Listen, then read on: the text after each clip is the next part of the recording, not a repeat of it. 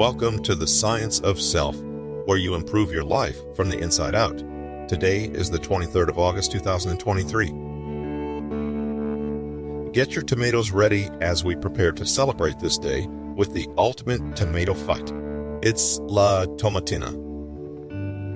Some birthdays of note today Debbie Gibson, Richard Gere, and Van Morrison. From the book Richard Feynman's Mental Models by Peter Hollins, we are encouraged today to live like a scientist by leveraging intrinsic motivation in our own lives.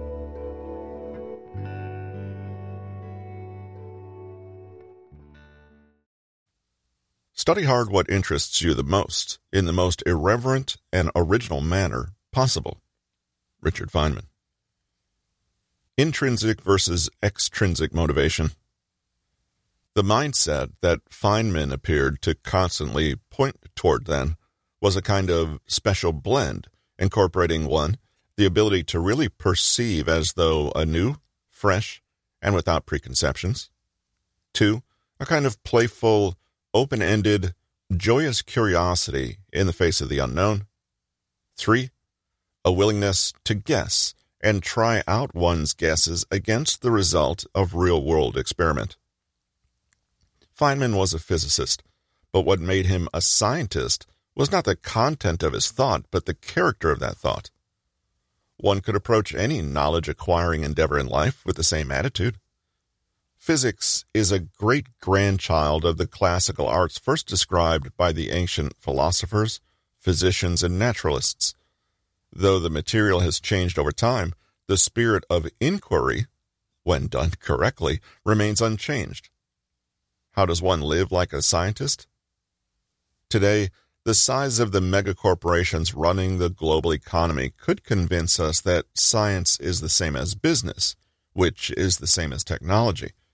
We might look at famous tech billionaires and assume that they're living some tale of heroism in which their innovations and intelligence are paving the way for the rest of humanity. Feynman would probably have disagreed very, very strongly with this. When asked if he thought his own achievements in physics deserved the Nobel Prize, his response might have surprised many. He said, I don't think so. I don't know anything about the Nobel Prize. I don't understand what it's all about or what's worth what. But if the people in the Swedish Academy decide that X, Y, or Z wins the Nobel Prize, then so be it. I won't have anything to do with the Nobel Prize. It's a pain in the uh, I don't like honors. I'm appreciated for the work that I did, and I've noticed that other physicists use my work. I don't need anything else. I don't think there's any sense to anything else. I don't see that it makes any point that someone in the Swedish Academy decides that this work is noble enough to receive a prize. I've already got the prize. The prize is the pleasure of finding the thing out, the kick in the discovery, the observation that other people use it, those are the real things. The honors are unreal to me. What can we conclude given this response? Well, the obvious thing is that Feynman didn't do what he did in order to win accolades, to get famous, or even to make money. He didn't do it to impress people or satisfy some deep psychological need for validation. He didn't do it to prove himself or to show off his intelligence. In fact, one almost senses that here Feynman believes that something like the Nobel Prize is rather antithetical to his aims as a scientist. So, if the greatest accolade in the scientific achievement was beside the point for him, then why did he do what he did? The answer is he had his own intrinsic motivation. Intrinsic motivation is the name for the drive to do something that comes from within a person and their own desires.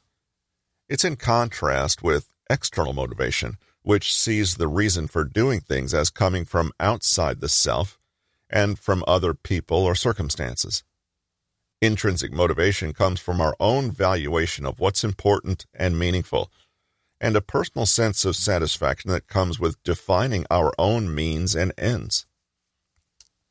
Extrinsic motivation can make a person just as effective, but that drive may come instead from things like praise, rewards, fame, accolades, public recognition, family pressure, cultural expectations, money, and so on. Though a person who is intrinsically motivated may enjoy praise and find value in helping or inspiring others, their primary reason for doing anything is theirs and theirs alone. If you want to know what kind of motivation you have driving your own behavior, ask yourself what motivated you to read this book? Or indeed, what has motivated you to choose any current project you're engaged in? Why did you do it? This may seem obvious, but pause to really consider your honest answer. Do you have a genuine interest and fascination in the topic explored here? Have you read this far because you want to know more and are interested just for its own sake? Or did you pick up this book, or indeed embark on any other kind of project, because you suspected it might improve your life in some way, and that might help you earn more money or be a more likable person? Did you hope that you could bolster your own feelings of mastery or intelligence, get a handle on some aspect of your life? Some people buy popular science books with the words quantum physics in big bright fonts on the covers, partly because they just like how they feel whenever they glance at it, i.e., smart, important, and sure of themselves. They like to feel as though they are one of the smart ones, that they are sane, rational, and on the right side of things. The joy of the endeavor comes from someone else seeing the book and saying, Wow, you're reading that? Looks so complicated. When they sit down to read the book, however, they don't get past chapter two. That's because the joy of the book came from the recognition and validation that others supplied, and the feeling that one was seen to be embarking on a difficult, worthwhile, and admirable mission. When it comes to sitting down and actually embarking on that mission, though, there's not enough intrinsic motivation to power forward. So, we find an irony in the fact that a person who won a prize for excellence in physics was actually uninterested in the prize. Likewise, we can imagine a shadow cohort of people who embarked on a similarly grand project, but for external reasons, and who failed to achieve for that very reason. That said, being externally motivated is not always a bad thing. Some people have achieved impressive feats for all the wrong reasons. They were obsessed and hating feeling defeated by some challenge or unknown. They felt like they had something to prove to everyone. They were simply a little obsessed with a question that wouldn't stop haunting them until an answer was found. However, in every case, intrinsic motivation is the shorter, longer lasting, and more powerful fuel source for real achievement, even if achievement is actually not its aim. If you're not sincerely interested in learning to write code, for example, then don't force yourself because you think doing so will somehow make you a better, more accomplished person. Your vanity and ego may give you plenty of energy to get started, but once that fizzles out, the project will suddenly lose momentum.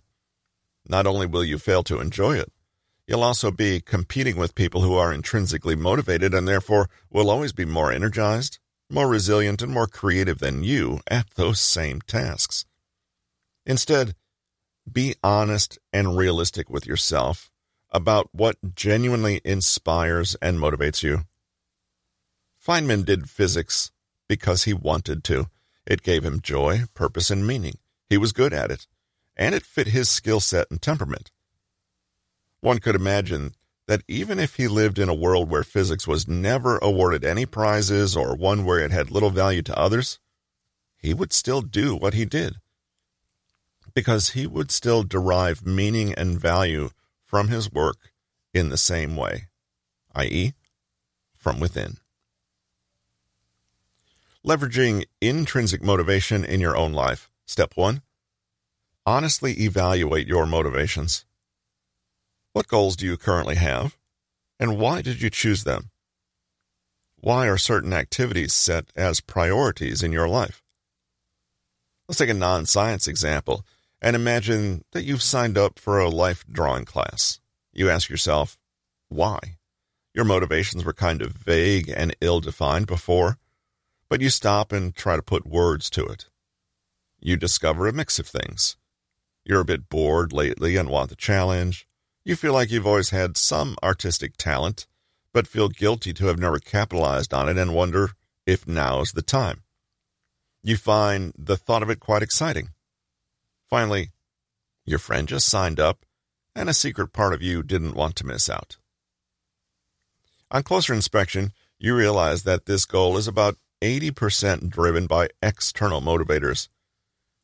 If you took away the guilty feelings at not living a creative life, and if your friend suddenly dropped out, you'd realize that you actually wouldn't be as interested. You decide that you'd rather forego the life drawing class and invest money and time into something that you actually are genuinely interested in. That leads us to the next step, step two seek out your true passion. Find those things in your world that hold real meaning and value for you. These are the things that you would be attracted to, even if nobody else thought they were important, even if you didn't get paid to do it, or it cost you to do it, and even if everything you achieved in that area was invisible to others. Many people believe that they do not have a passion.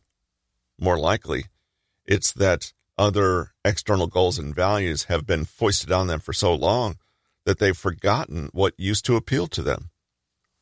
They may have had a lifetime of talking themselves out of projects and ideas that were unrealistic or not worth pursuing because they didn't make money or win approval from others.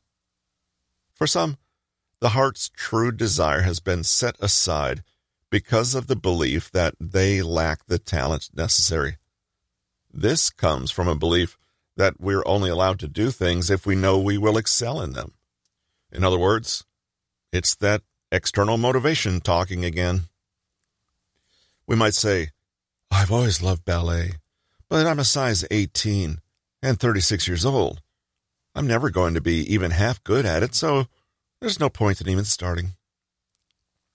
We forfeit the sense of passion and wonder we might have had for that avenue of exploration and take up something else we think we should, but it doesn't satisfy.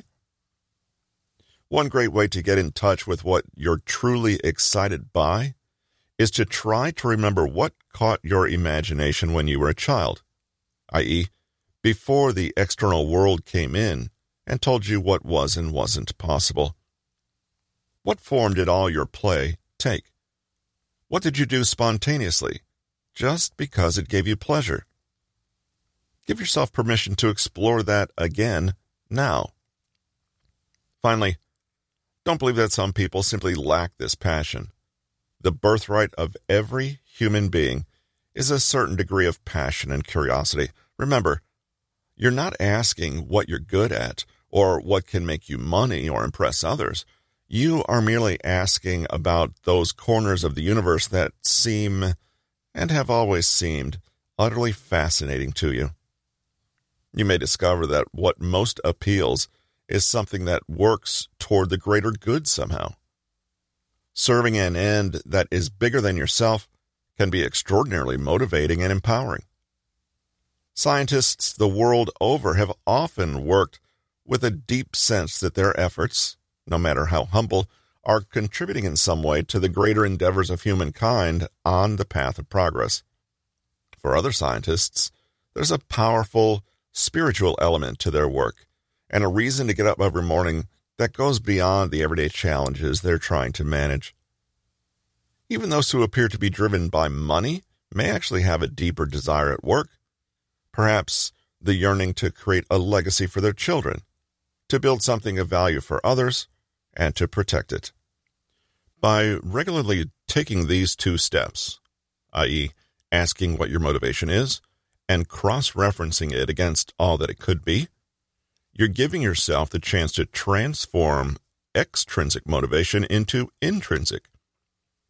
If you remove all the extrinsic rewards for something and discover you don't care anymore, that's a strong sign that the task is not one that genuinely speaks to your deeper passion. We all only have one life. why not devote it to the things you care about and that matter more than anything?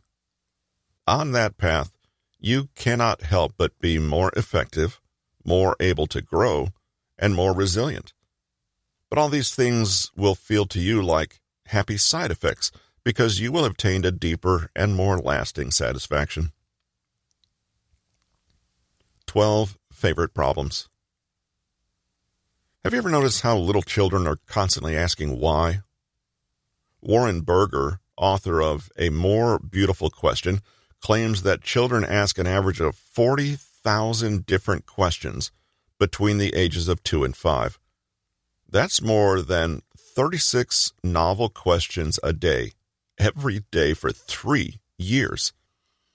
To appreciate how big a deal that is, ask yourself how many questions you've asked so far today. Has it even been one? Adults don't stop asking questions because they're becoming wiser and figuring more things out. The world has not become less mysterious. Rather, they have become less curious. Richard Feynman was an intelligent person, but perhaps his real skill was that he was a philomath, that is, someone who loves to learn. Now, our culture has a backward idea of what genius looks like. In popular media depictions, a genius is a rude know it all who easily and arrogantly solves problems that stump others.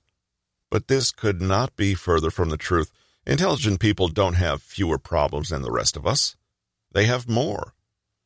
A genius is not someone who's figured everything out. Rather, they are people who positively relish problems. They live with a long and constant stream of questions they are eternally asking and seeking to answer. They don't resent these problems and seek to resolve them as soon as possible. Instead, they find them interesting and are able to hold on to them, file them away in their minds, and keep returning to them, not as problems at all, but as cherished memories that may take their entire lives to digest and absorb. During a talk at MIT, mathematician Giancarlo Rota mentioned that Richard Feynman liked to say, my approach to problem solving is to carry around a dozen interesting problems and a dozen interesting solutions to unrelated problems, and eventually I'll be able to make connections. You have to keep a dozen of your favorite problems constantly present in your mind, although, by and large, they will lay in a dormant state. According to Feynman, every time you hear a new trick or a new result, test it against each of your 12 problems to see whether it helps. Every once in a while, there'll be a hit, and people will say, How did he do it? He must be a genius. Look for connections. Just because you don't know the answer yet, it doesn't mean the question isn't worth asking again later when you may know more. Many people have discovered novel and complex situations to problems precisely because they were able to synthesize a collection of ideas that nobody had till then thought to link together. In his much loved book on writing, Stephen King talks about new ideas he would have for novels, explaining, These were all situations which occurred to me while showering, while driving, while taking my daily walk, and which I eventually turned into books. It's that sudden flash of insight when you see how everything connects. But that connection can only happen if your unconscious mind has something to work on. Follow Feynman's advice, and you'll always have a collection of problems on the go, and your brain will always be chewing over them, even when you're asleep. How to generate your own curiosity engine. Pulitzer Prize winning historian David Hackett Fischer once said Questions are the engines of intellect, cerebral machines that convert curiosity into controlled inquiry. Start with questions. Your questions will help you create a mental prism through which every new piece of information is refracted.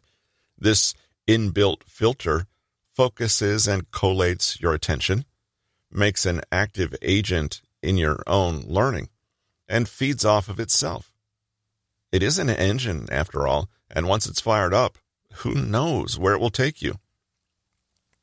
With a list of problems or questions, you give yourself a tool with which to face new challenges, and you bring your stress down and your feeling of control and mastery up. You actively and joyfully engage with other people in their minds, accessing what they've created and building your attention and analytical powers. You put curiosity as the driving force in your life, not duty or boring old habits. You find patterns and solutions, or sometimes even better than solutions, you learn to ask bigger, smarter questions. Opportunities and possibilities unfold in front of you. Finding and nurturing this collection of problems and queries is a lifetime's work and cannot be completed in an afternoon. But you can begin by deliberately carving out some quiet space in your world where you can contemplate and reflect. The braid needs time and space to work. Give yourself that gift by regularly taking a moment to just think, free of distractions. You might like to meditate, but it's extremely useful to be able to also note down your thoughts in a journal or note taking app. Use the following questions to guide your inquiry. Even better, if you can generate some questions of your own naturally. What were you most interested in as a child? What fascinated you most? You, too, asked 40,000 questions back then. What were they about? What topics and ideas have you always most enjoyed learning about? Can you identify things that interest you but which also challenge you? What fascinates you but you also don't yet fully grasp? Who do you admire and why? What are the biggest challenges facing you right now, not just in work or your field of expertise, but more generally? What habits do you notice? What two areas of life do you see connecting up with one another?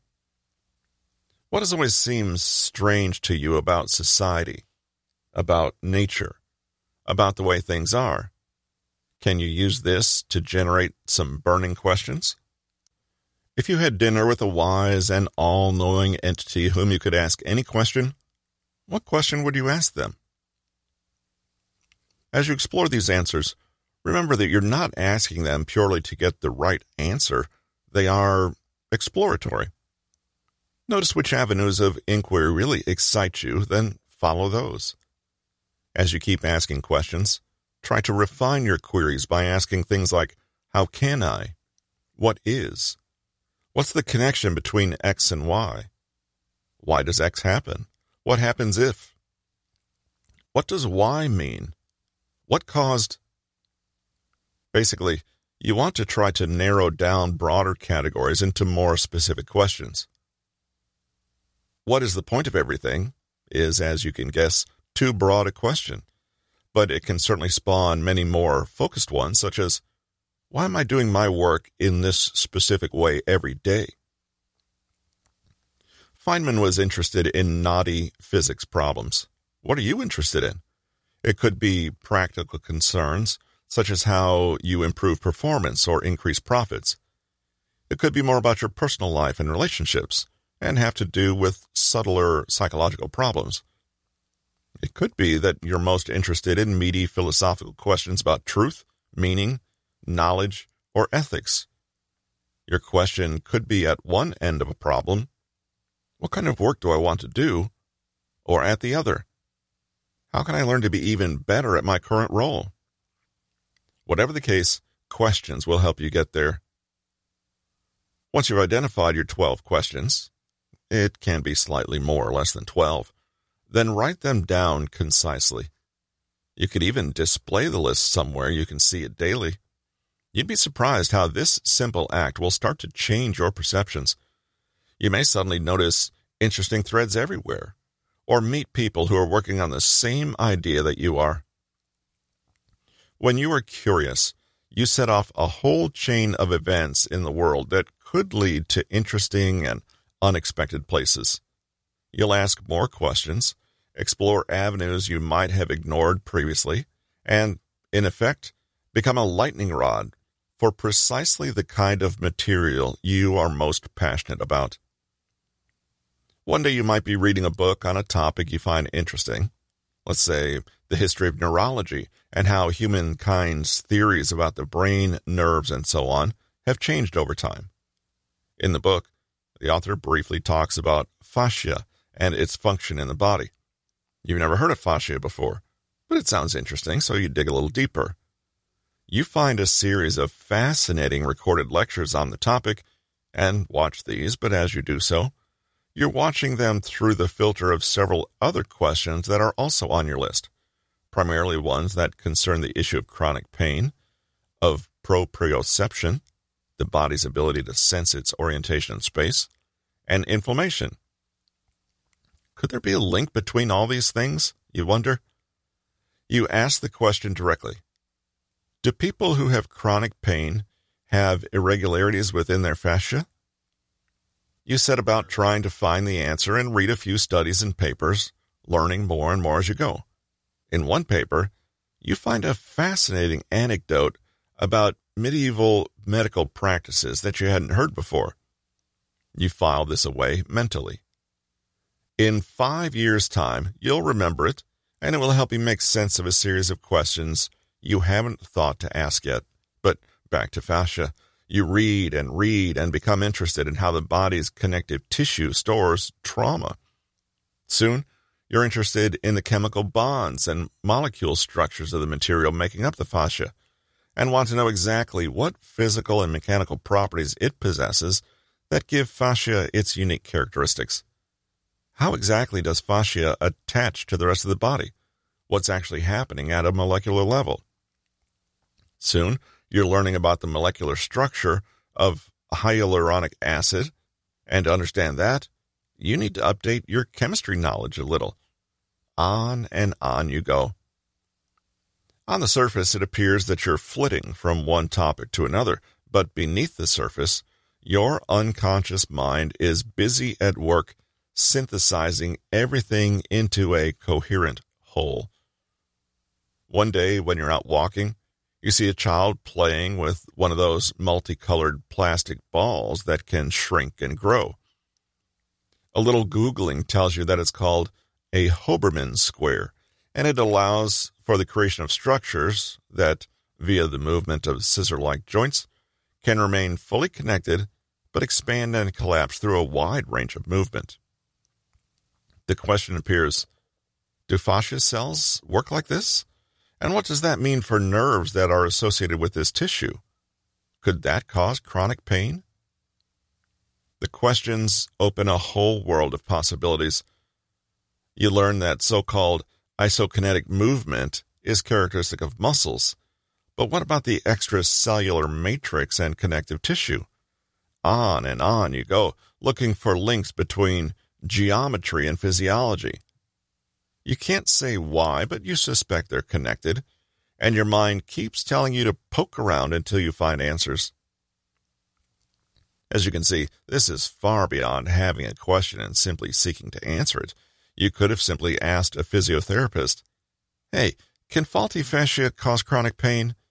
And they may have said yes or no, and that would have been the end of it. But the process above goes well beyond that. You can probably also see that the process is iterative.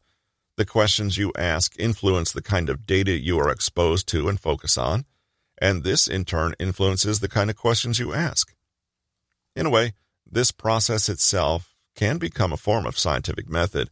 You are constantly asking questions, making observations, adjusting your working model, asking questions again, seeing what changes, and so on. Science and Magic. From the point of view of basic physics, the most interesting phenomena are, of course, in the new places, the places where the rules do not work, not the places where they do work. That is the way in which we discover new rules. Richard P. Feynman. Before we move on, let's consider briefly that the process of constructing a curiosity engine made of questions may result in some very counterintuitive results. Though scientists are usually depicted as the pinnacle of sober rationality, The truth is that the world's most distinguished minds have strong intuitive streaks that don't undermine their work, but feed and support it. Isaac Newton was a devout Anglican and an alchemist, and saw his work as heavily influenced both by the occult and his belief in a supernatural power governing the universe he sought to understand. Though this aspect of his career is seldom appreciated, Newton gave as much weight to astrology, numerology, and biblical mysticism as he did his mathematics. In fact, he saw them as belonging to the same bigger discipline. Long before Feynman won his Nobel Prize, physiologist Charles Richet won his for his work on anaphylaxis. But on his list of beloved problems were questions about psychic phenomena and how human beings could experience premonitions of things to come. Pierre Curie, physicist and husband of Marie Curie, was fascinated by mediums. 19th century German chemist August Kekule said he had a breakthrough in visualizing the structure of benzene when he dreamed of a snake eating its own tail. Jack Parsons was a founding member of NASA's Jet Propulsion Lab and invented a kind of solid rocket fuel. He was also a follower of infamous occultist Aleister Crowley's Ordo Templi Orientis and claimed that he had once summoned the devil himself, who then fashioned the perfect woman in the form of artist and muse Marjorie Cameron. None of this is to make any claims about the legitimacy of these particular avenues of inquiry. Scientists, being human, have asked questions to which the answer is a resounding no, and they have made strange, faulty, or even backward connections and associations in their hunger for truth. And that's as it should be. It's worth being aware that the unconscious mind usually puts together ideas in non-linear ways that more closely resemble artistic creation or Carl Jung's synchronicity than real science conducted in a laboratory. Inspiration and that magical aha moment can come from unexpected quarters, and a true scientist is open to this mechanism, even if they don't quite understand it at first. Many scientific problems have been resolved by people who were willing to keep looking at things that seemed irreconcilable, nonsensical, and even supernatural. After all, how many of the scientific phenomena that we take as resolved today were once seen, more or less, as magic? Today, the cutting edge of certain branches of theoretical physics makes no logical sense to most people and seems bizarre and fantastical. In other words, if you hope to learn something truly new and push the very limits of your understanding, do not assume that there are some areas of knowledge or some ways of knowing that are unscientific. If you're doing science correctly and asking questions worthy of your interest, then you'll discover that the world suddenly looks far, far stranger to you. Feynman once said, Nature uses only the longest threads to weave her patterns, so that each small piece of her fabric reveals the organization of the entire tapestry. Don't be afraid to pull on one thread and see what happens. Let's return to our example of fascia.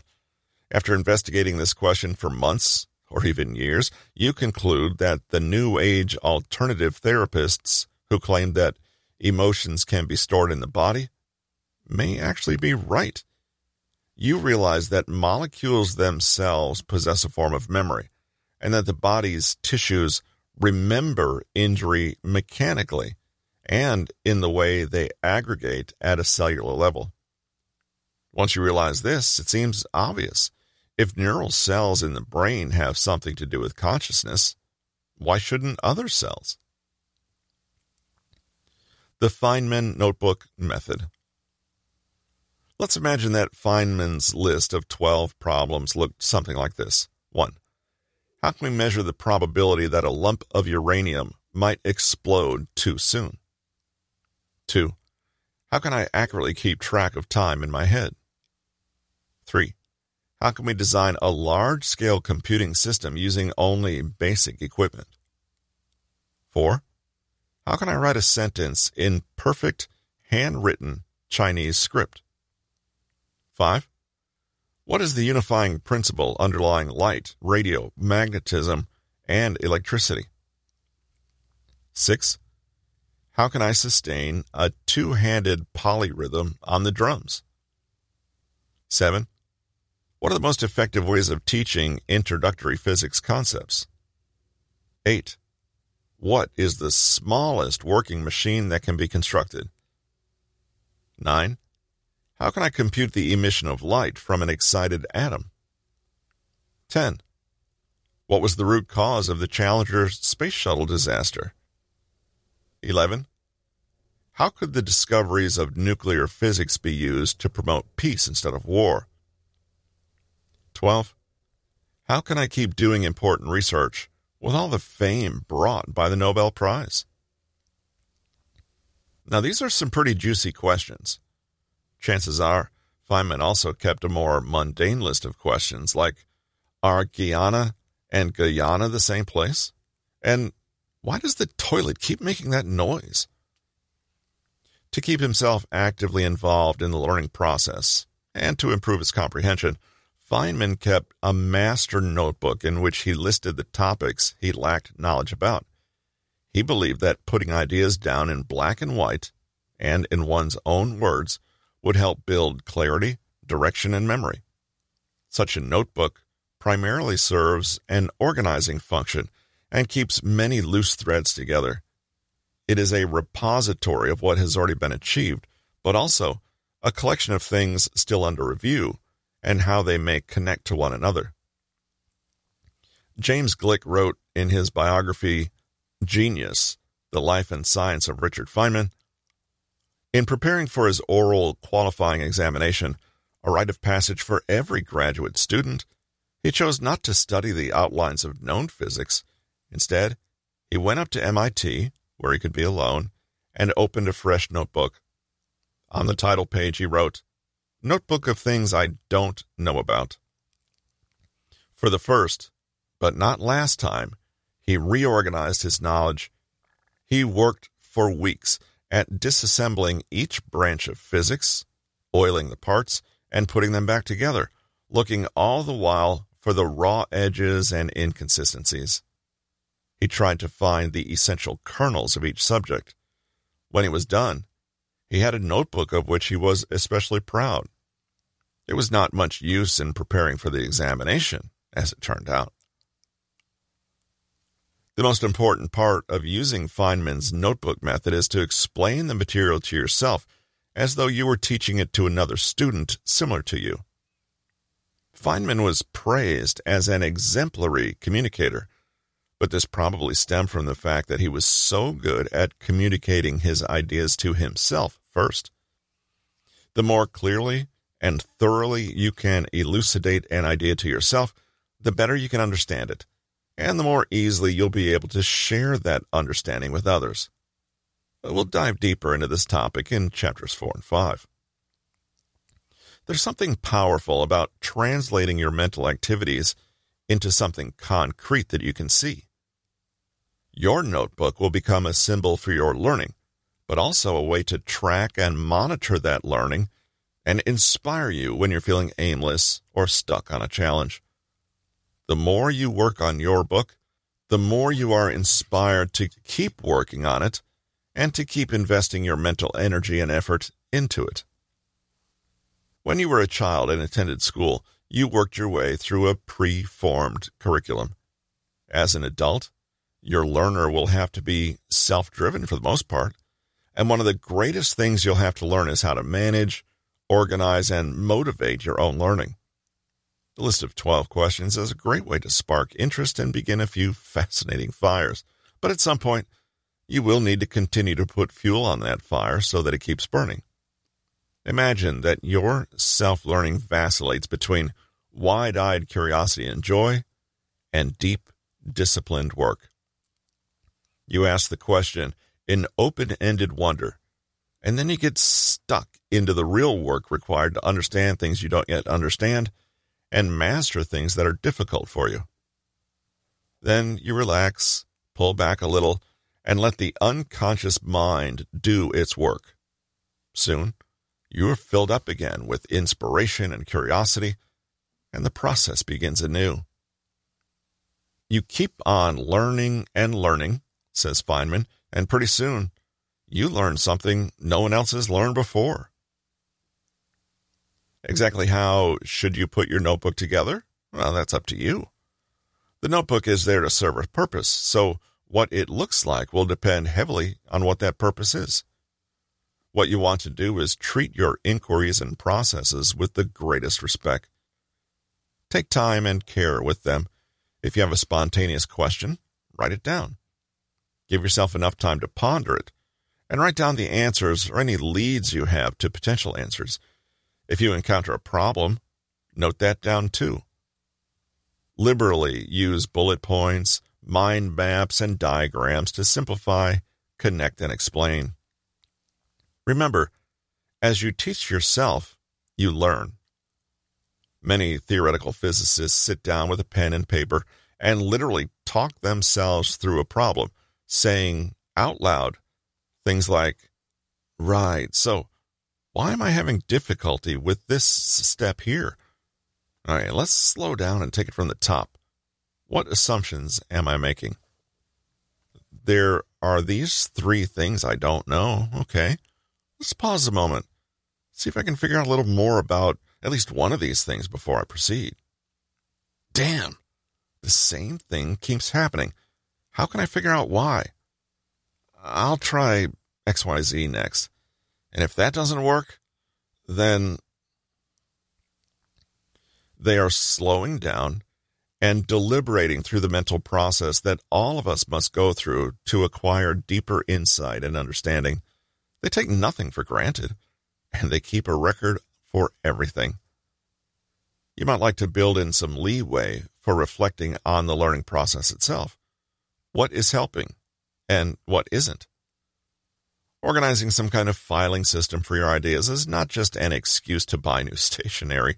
It could literally be a precursor to how you mentally arrange and organize your arguments, experiments, and theories. A big skill is to be alert to what isn't working. Are you routinely discovering that you can't put into words a particular idea? Feynman would say that this is evidence that you don't really understand it, or that you're making a few unexamined assumptions. Oh, great. The method is working. Focus on those assumptions, and you can't help but learn. Other approaches you can incorporate Keep a glossary of terms at the back of the book. Every time you encounter a word that you don't know the meaning of, look it up and find examples of how it's used. Then write a definition for it in your glossary in your own words. If you're lucky, one new word will keep leading to another. Have a system of symbols or color codes to help you see at a glance how material is organized. For areas of uncertainty or challenge, for example, you could use the color red or underline with a dashed line, or you could get in the habit of drawing long vertical lines in the margins to mark areas of special importance. Whatever you decide, just keep it consistent. Get used to creating summaries. At the end of every thinking or learning session, try to condense what you've covered in a single paragraph, image, or diagram. Be very clear about causal links. You want to feel that if someone were to stop you in the streets and asked where you were in your endeavors, you could tell them immediately, simply, and with only a few sentences. If you don't feel like that, keep focusing on the areas that still seem unclear. Occasionally, close the book and try to recall what you've read or written. This not only strengthens memory, but it forces your brain to engage with the material more directly. Blind spots will be a lot more obvious to you. What do you keep forgetting or overlooking and why? Could it be that there's an area of poor understanding? Focus on that. Prime yourself. Before just diving into something new, pause to ask yourself a few questions so that as you read, you are doing so actively and giving your mind a chance to filter, interpret, and collate. Before you take in any new material, orient yourself. Who created it and why? Why are you reading it? How does it fit in with everything else you know? Note questions and prompts in the margin as you read, or even jot down counter arguments as though you were literally talking to the text. Make your learning personal. There's no use trying to replicate a nice looking journal style that belongs to someone else dealing with some other kind of problem. Your notebook is for you and should reflect your learning process, not someone else's.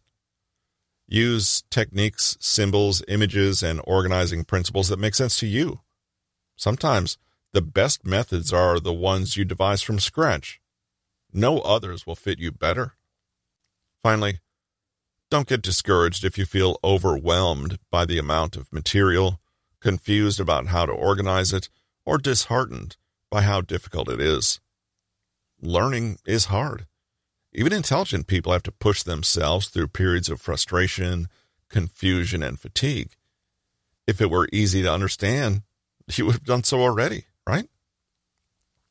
Don't take the difficulty of a task as proof that you shouldn't attempt it. Just keep asking questions.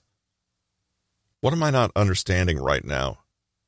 How can I rephrase this in another way? Who can teach me this in a way I'll understand?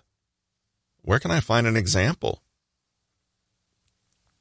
Summary To think like a scientist, a person needs intrinsic rather than extrinsic motivation.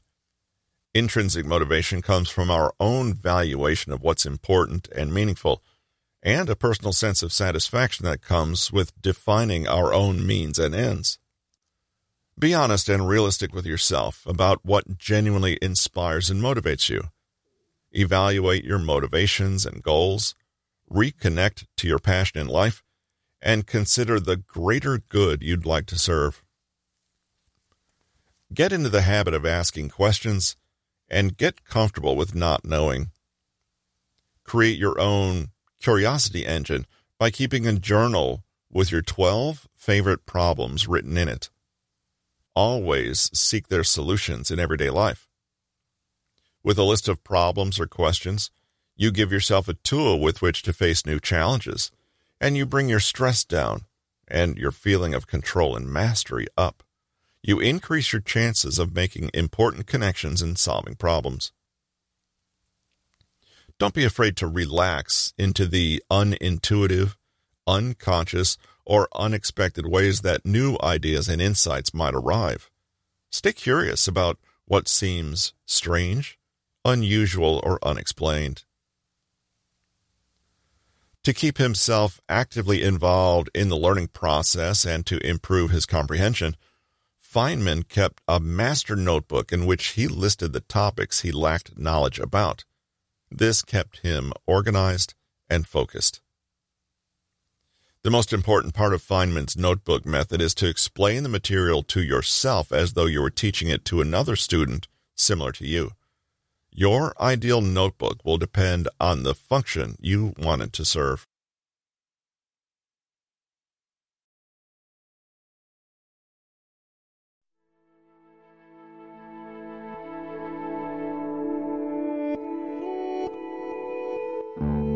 This episode of The Science of Self was brought to you by Newton Media Group. Thank you for tuning in. If you enjoyed today's show, head over to bit.ly slash Peter Hollins to gain access to his free resources. We leave you today with the words of Warren Buffett Be fearful when others are greedy, and greedy when others are fearful.